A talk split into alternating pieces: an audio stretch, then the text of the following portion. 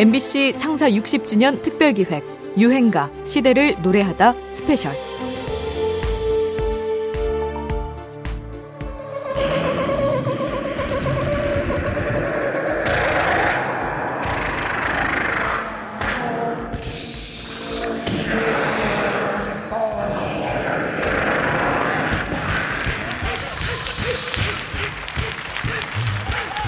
그만하십시오. 그만하세요. 밤새도록 해도 안 되겠습니다. 극장쇼가 주 활동 무대였던 그 시절 코미디언들은 이 파나만 가지고도 온갖 소리를 모사하며 밤새 공연을 할 수 있을 만큼 재주꾼들이었습니다. 이 재주꾼들은 이후로 지상파 코미디 프로그램에 진출해 맹활약하더니 요새는 인터넷 동영상 사이트에서 화제몰이를 하고 있다고 하네요. 연기력은 물론 아이디어와 기획력까지 선보이는 젊은 코미디언들이 많아지고 있다는데요. 시대와 무대가 바뀌어도 꾸준히 사랑받는 웃음의 힘을 느낍니다. 사실 오늘 우리가 만나볼 노래의 힘도 만만치 않죠. 잠시 뒤 찾아오겠습니다.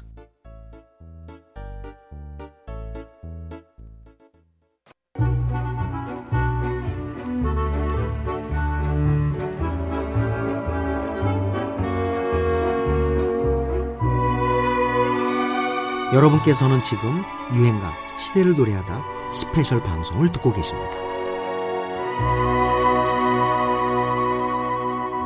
음, 기왕이면 말이죠. 네. 이 마포종점이 어떻게 나왔는지부터 좀 알고 좀 넘어갔으면 좋겠어요. 그래서 이 마포종점이 저 박춘석 선생님 작곡, 정두수 선생님 작사인데요. 네. 어, 그분들이 밤에 주로 작곡을 많이 하시나 봐요. 예.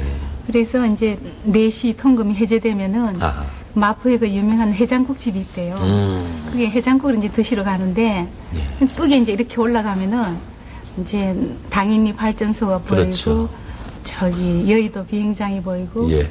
영등포 그냥 아련한 불빛이 보이고 그래서 참 좋았대요 보기가. 네. 그리고 이제 전차 종점이고요. 그렇죠. 예, 그래서 전차가 그 문명에 밀려나기 아마 직전이었다고 그렇게 예. 정두수 선생님 이야기하시대요. 음방울 자매가 알려주는 옛 서울 풍경 어떻게 들으셨나요?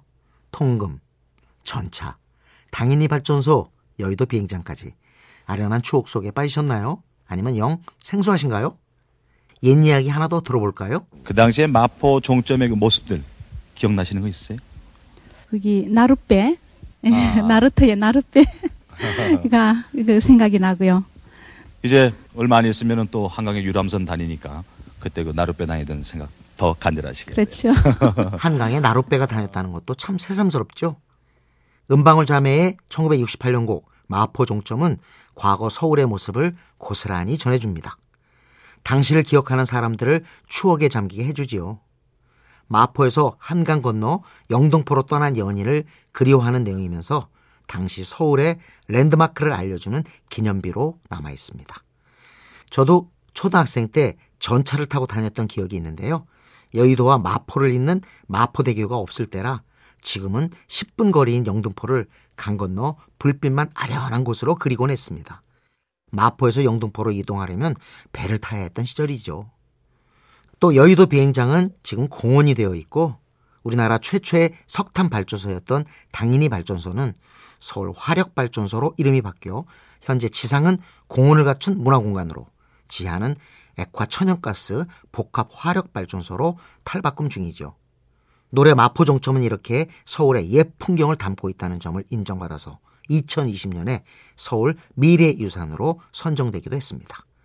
역사적 가치를 공식적으로 인정받은 유행가 음방울 자매입니다. 마포 종점. 1969년도 MBC 텔레비전 개국 당시에는 텔레비전 C 스튜디오로 불렸죠.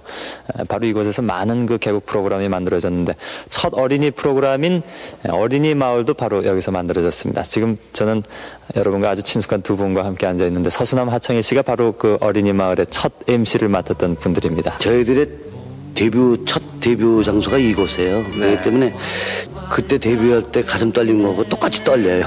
아주 감개무량합니다. 그 당시에 그 구성이라고 그럴까요? 내용이 어떤 거였습니까? 어, 저희들이 할 때는 어린이 프로가 노래가 가장 그 비중이 컸던 것 같아요. 그래서 이제 어린이들과 같이 뭐 동요도 같이 부르고 또 어린이 잘하는 합창단들이 나와서 합창도 하고 또 어린이들이 1969년 MBC 개국 이후 첫 어린이 프로그램이었던 어린이 마을. 서수남 하청일의 진행으로 다양한 동요를 선보였는데요. 이 콤비는 그 시절 싱얼롱 문화를 이끌었죠. 오늘 소개해드릴 유행가 동물농장은 이들의 대표곡이자 동요에 가까운 코믹송입니다. 1960, 70년대에 극장쇼 위주로 활동했던 연예인들은 유난히도 모창과 각종 소리 흉내를 참 잘 냈습니다. 유명 가수 흉내는 물론이고 기차, 비행기, 함선 등등 각종 소리들을 모사해서 관객들의 큰 박수를 받아내곤 했죠. 원맨쇼의 대가로 남보원, 백남봉 같은 스타들이 꼽혔는데요. 동물 흉내로 인기를 얻은 것이 서수남과 하청일이었습니다. 서수남은 해리 벨라폰테의 컨트리송 I Do Adore Her를 참고해 이 곡을 만들었는데요. 암탉, 거위, 염소, 송아지 노래 중간에 동물의 울음소리를 추임새로 넣어 재미를 유발했고 또 현장 분위기에 맞게 가사를 바꿔 불러 더 큰 웃음을 자아내기도 했습니다. 그래서 이 곡은 야유회, 회식, 학생 소풍의 단골 메뉴가 되죠. 이후로도 서수남 하청일은 팔도유랑, 수다쟁이, 과수원길 같은 곡들을 연속으로 히트시키면서 유쾌한 컨트리송 듀엣으로 오래 사랑받습니다. 아이들은 동물의 이름보다는 울음소리를 먼저 배우죠. 그런 면에서 동심을 일깨우는 유행가라고도 할 수 있겠네요. 서수남 하청일입니다. 동물농장. 전 네 번 봤습니다. 현장을 취재해서 기사를 쓰면 재밌겠다 해서 한번 봤어요. 정말 신세계더라고요.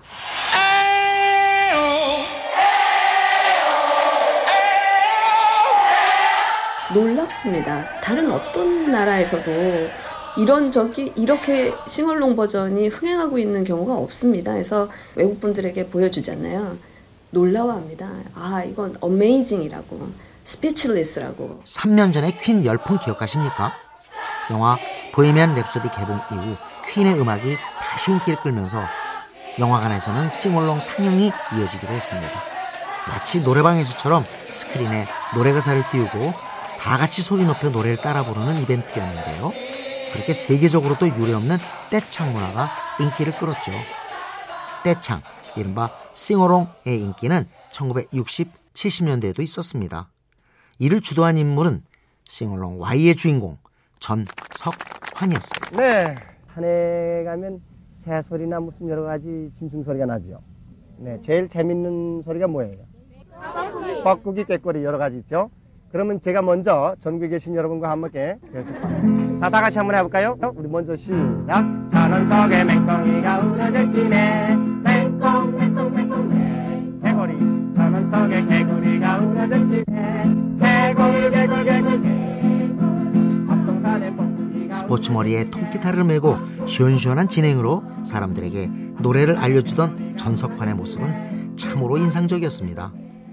모여서 노래하는 게 아직 멋졌고 어색했던 그 시절 그는 다 함께 노래 부르기 캠페인을 펼쳤던 인물입니다.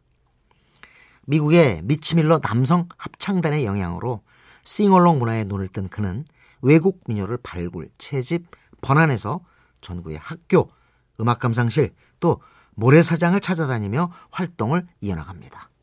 캠프송, 레크리에이션, 음악 세라피 같은 용어들이 그와 함께 친숙해지기 시작하지요. 덕분에 석별의 정, 그리운 고향 같은 수많은 노래들이 보급됐는데요. 특히 오늘 소개해드릴 유행가 정든 그 노래는 TV 프로그램 3천만의 합창의 시그널 음악으로 쓰여서 더 널리 불렸죠.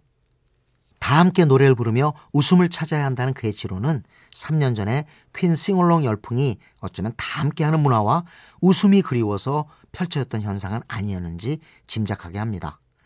통기타의 전령, 싱올롱 운동의 선구자 전석환이 퍼뜨린 노래입니다. 해바라기의 노래로 듣겠습니다. 정든 그 노래. 우리 노래 부르면서 놀자. 좋다. 오케이. 영화 세시봉의 한 장면입니다. 1970년대 청년들에게는 캠프송 문화가 있었는데요. 다 함께 둘러앉아서 통기타 반주에 맞춰 노래하는 게 유행이었죠. 이어폰을 끼고 디지털 파일 음원을 혼자 듣는 게 익숙한 요즘 젊은이들과는 사뭇 다른 모습입니다. 혼밥, 혼술, 혼연과 같은 요즘 청춘들의 혼자 놀기와는 상반되는 단체 문화의 시대였죠. 휴가철 바닷가나 계곡으로 놀러 나가면 을에 둥글게 모여 앉아 손수건 돌리기 같은 소박한 게임을 하며 동료애와 낭만을 쌓곤 했습니다. 이때 불려진 캠프송들 가운데 가장 인기 있었던 곡은 방금 잠시 들으신 연가였습니다.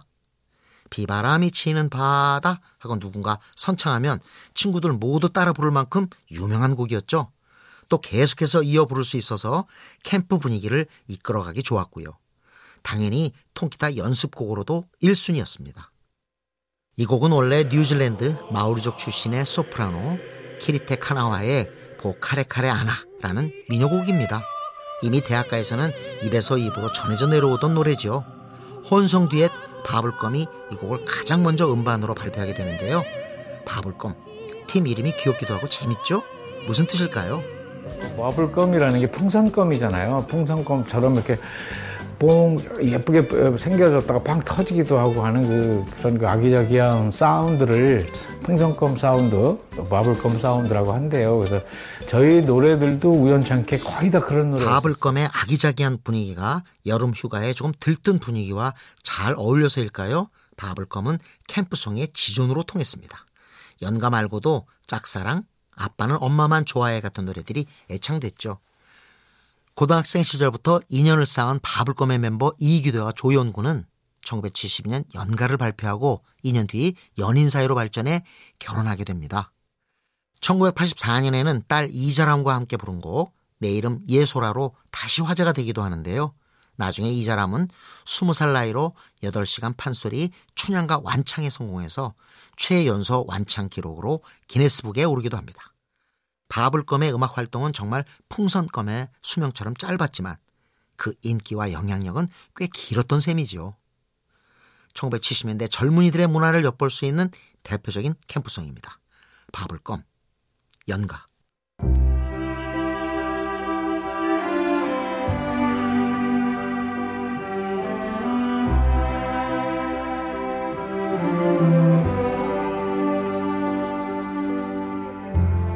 여러분께서는 지금 유행가 시대를 노래하다 스페셜 방송을 듣고 계십니다.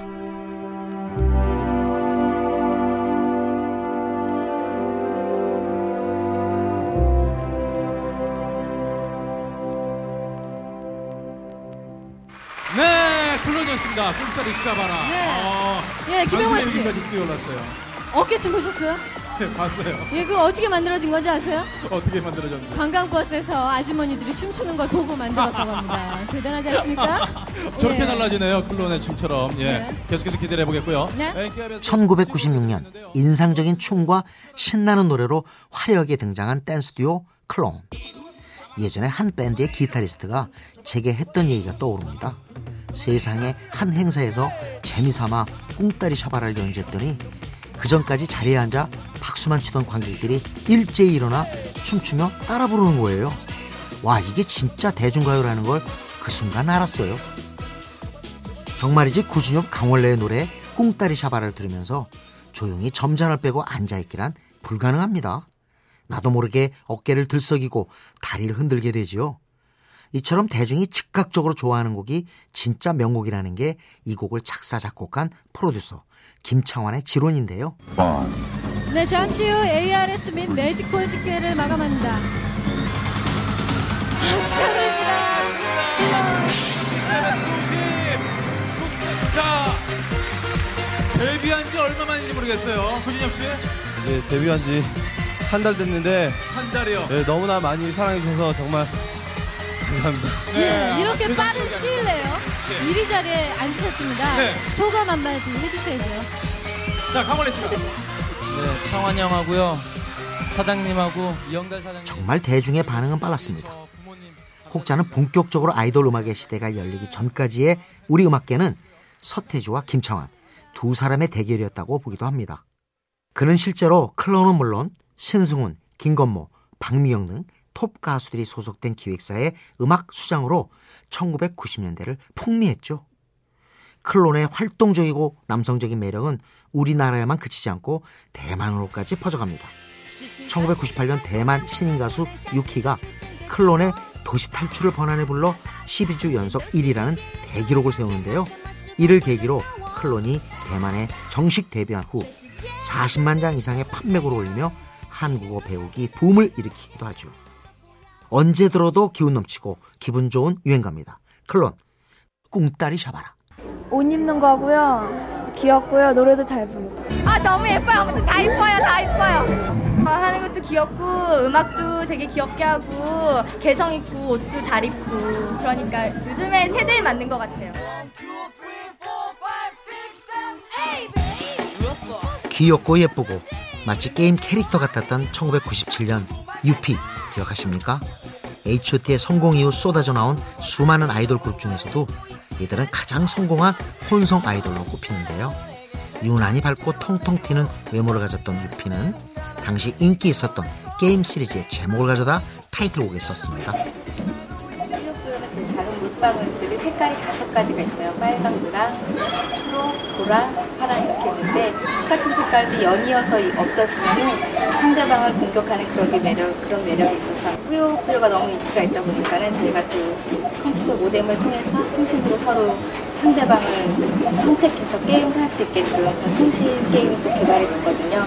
근데 서로 얼굴을 모르니까 아무 부담 없이 물론 뿌요뿌요의 인기에는 따라 부르기 쉬운 단순하고 귀여운 멜로디가 한몫했지만 컴퓨터 게임 문화에 익숙했던 10대의 영향도 컸습니다. 10대들에게 대대적인 환영을 받으며 유피의 이름을 알리기 시작한 노래가 뿌요뿌요였다면 지금까지도 이들의 이름을 기억하게 해주는 노래는 후속곡 바다입니다. 사실 가사만 보면 딱히 여름 노래라고 못 박을 수 없는데도 여름이 되면 어김없이 사람들은 유피의 바다를 찾아 들었고 지금까지도 여름철의 골든 가요로서 위상을 굳히고 있습니다. 바다 하면 떠오르는 유행가 중 늘 상위권에 꼽히는 곡이죠. 97년 한 해를 뜨겁게 장식했던 유피는 공교롭게도 그의 말 외환 위기와 함께 내리막길을 걷게 됩니다. 댄스 음악, 대중음악 산업 전반이 흔들리면서 벌어진 현상이기도 할 텐데요. 상반기 가요계 결산할 때 IMF 한파를 빼놓을 수가 없을 것 같습니다. 국내 음반 시장이 된서리를 맞았기 때문인데요. IMF 한파가 밀어닥친 작년 12월부터 움츠러든 그 음반 시장이 2, 3일부터는 꽁꽁 얼어붙기 시작했습니다. 강남의 그 타워 레코드 집계 결과 국내 가수의 음반 판매율은 예년에 비해서 30%가량 하락했고요. 해외 가수들의 음반 판매율은 약 50% 정도가 하락했다고 합니다. 때문에 유피를 IMF 이전 마냥 즐거웠던 시절의 마지막 인기 그룹으로 보기도 합니다. 추억의 아이돌, 추억의 여름음악입니다. 유피, 바다. 지혜니? 어, 안녕하세요. 어 디로 가는 거야? 도서관에요. 그럼 내가 모셔다 드려야지. 내 우산으로. 저기 보이는 건물을 원두막이라고 생각하고 뛰는 거야. 하나, 둘, 셋. 2003년 손혜진, 조승우, 조인성 주연의 영화 클래식의 한 장면입니다. 자켓을 우산 삼아 비를 피해 달리는 이 설레는 장면에 쓰여서 강한 인상을 남긴 노래 오늘의 유행가 자전거 탄 풍경에 너에게 난 나에게 넌입니다. 2000년대 들어서면서 가장 흔들렸던 음악은 아마도 포크송이었을 겁니다. 아이돌 가수들이 가요계를 주름 잡으면서 한때 젊음의 음악이기도 했던 포크송은 댄스 음악이란 대세에 밀리고 있었죠. 그룹 세발 자전거로 활동하던 강인봉, 김영석과 풍경에서 노래하던 송봉주가 의기투합해 2001년 결성한 자전거 탄 풍경은 이전에 활동하던 그룹명을 합쳐 지은 이름인데요. 서정적인 이름이었지만 멤버들의 심정은 절박했습니다. 새로 팀을 꾸리면서 이젠 정말 마지막 활동이란 생각으로 2년간 크고 작은 공연에 90여 회 오르고 홍보 스티커를 제작해 명동 홍대에 직접 붙이고 다닐 정도였다고 합니다. 그렇게 고군분투하던 이들에게 영화 크래식이 단비 같은 존재가 되어준 거죠. 그때는 대단했던 것 같아요. 그때 당시 저희 스스로는 잘, 잘 몰랐었어요. 몰랐어요. 정말로. 근데 어, 지하철을 타서 이렇게 앉아 있는데 전화들이 오는데 벨소리가 다그 칸에 다 그 벨소리가 거의 다 그 노래였던 것 같아요. 그래서 이렇게 멀중히 앉아서 아 이게 떴다라는 거구나. 이제 자전거 탄 풍경을 줄인 자탄풍이라는 애칭까지 생길 만큼 이들은 대중과 친숙해지기 시작했습니다. 장르가 사양길이라고 해도 결국 음악이 갖는 순수의 힘은 언제든 대중과 소통할 수 있음을 증명한 노래가 아닐까 합니다. 숱한 공연을 통해 관객들을 만났고 영화 크래식이란 행운도 만나면서 포크의 구세주가 된 팀입니다. 자전거 탄 풍경, 너에게 난, 넌. 유행가 시대를 노래하다 스페셜. 오늘 여기까지입니다. 365곡에는 들지 못했지만 놓치기 아까운 hidden track. 오늘의 hidden track은요, 자전거 탄 풍경의 봄을 준비했습니다. 2003년 영화 선생 김봉두 영화음악으로 만들어졌고, 코미디 프로그램에 쓰이면서 우리 귀에 익숙해진 유행가죠. 지금까지 저는 음악평론가 임진모였고요. 잠시 뒤 11시 52분 본 방송으로 다시 찾아오겠습니다.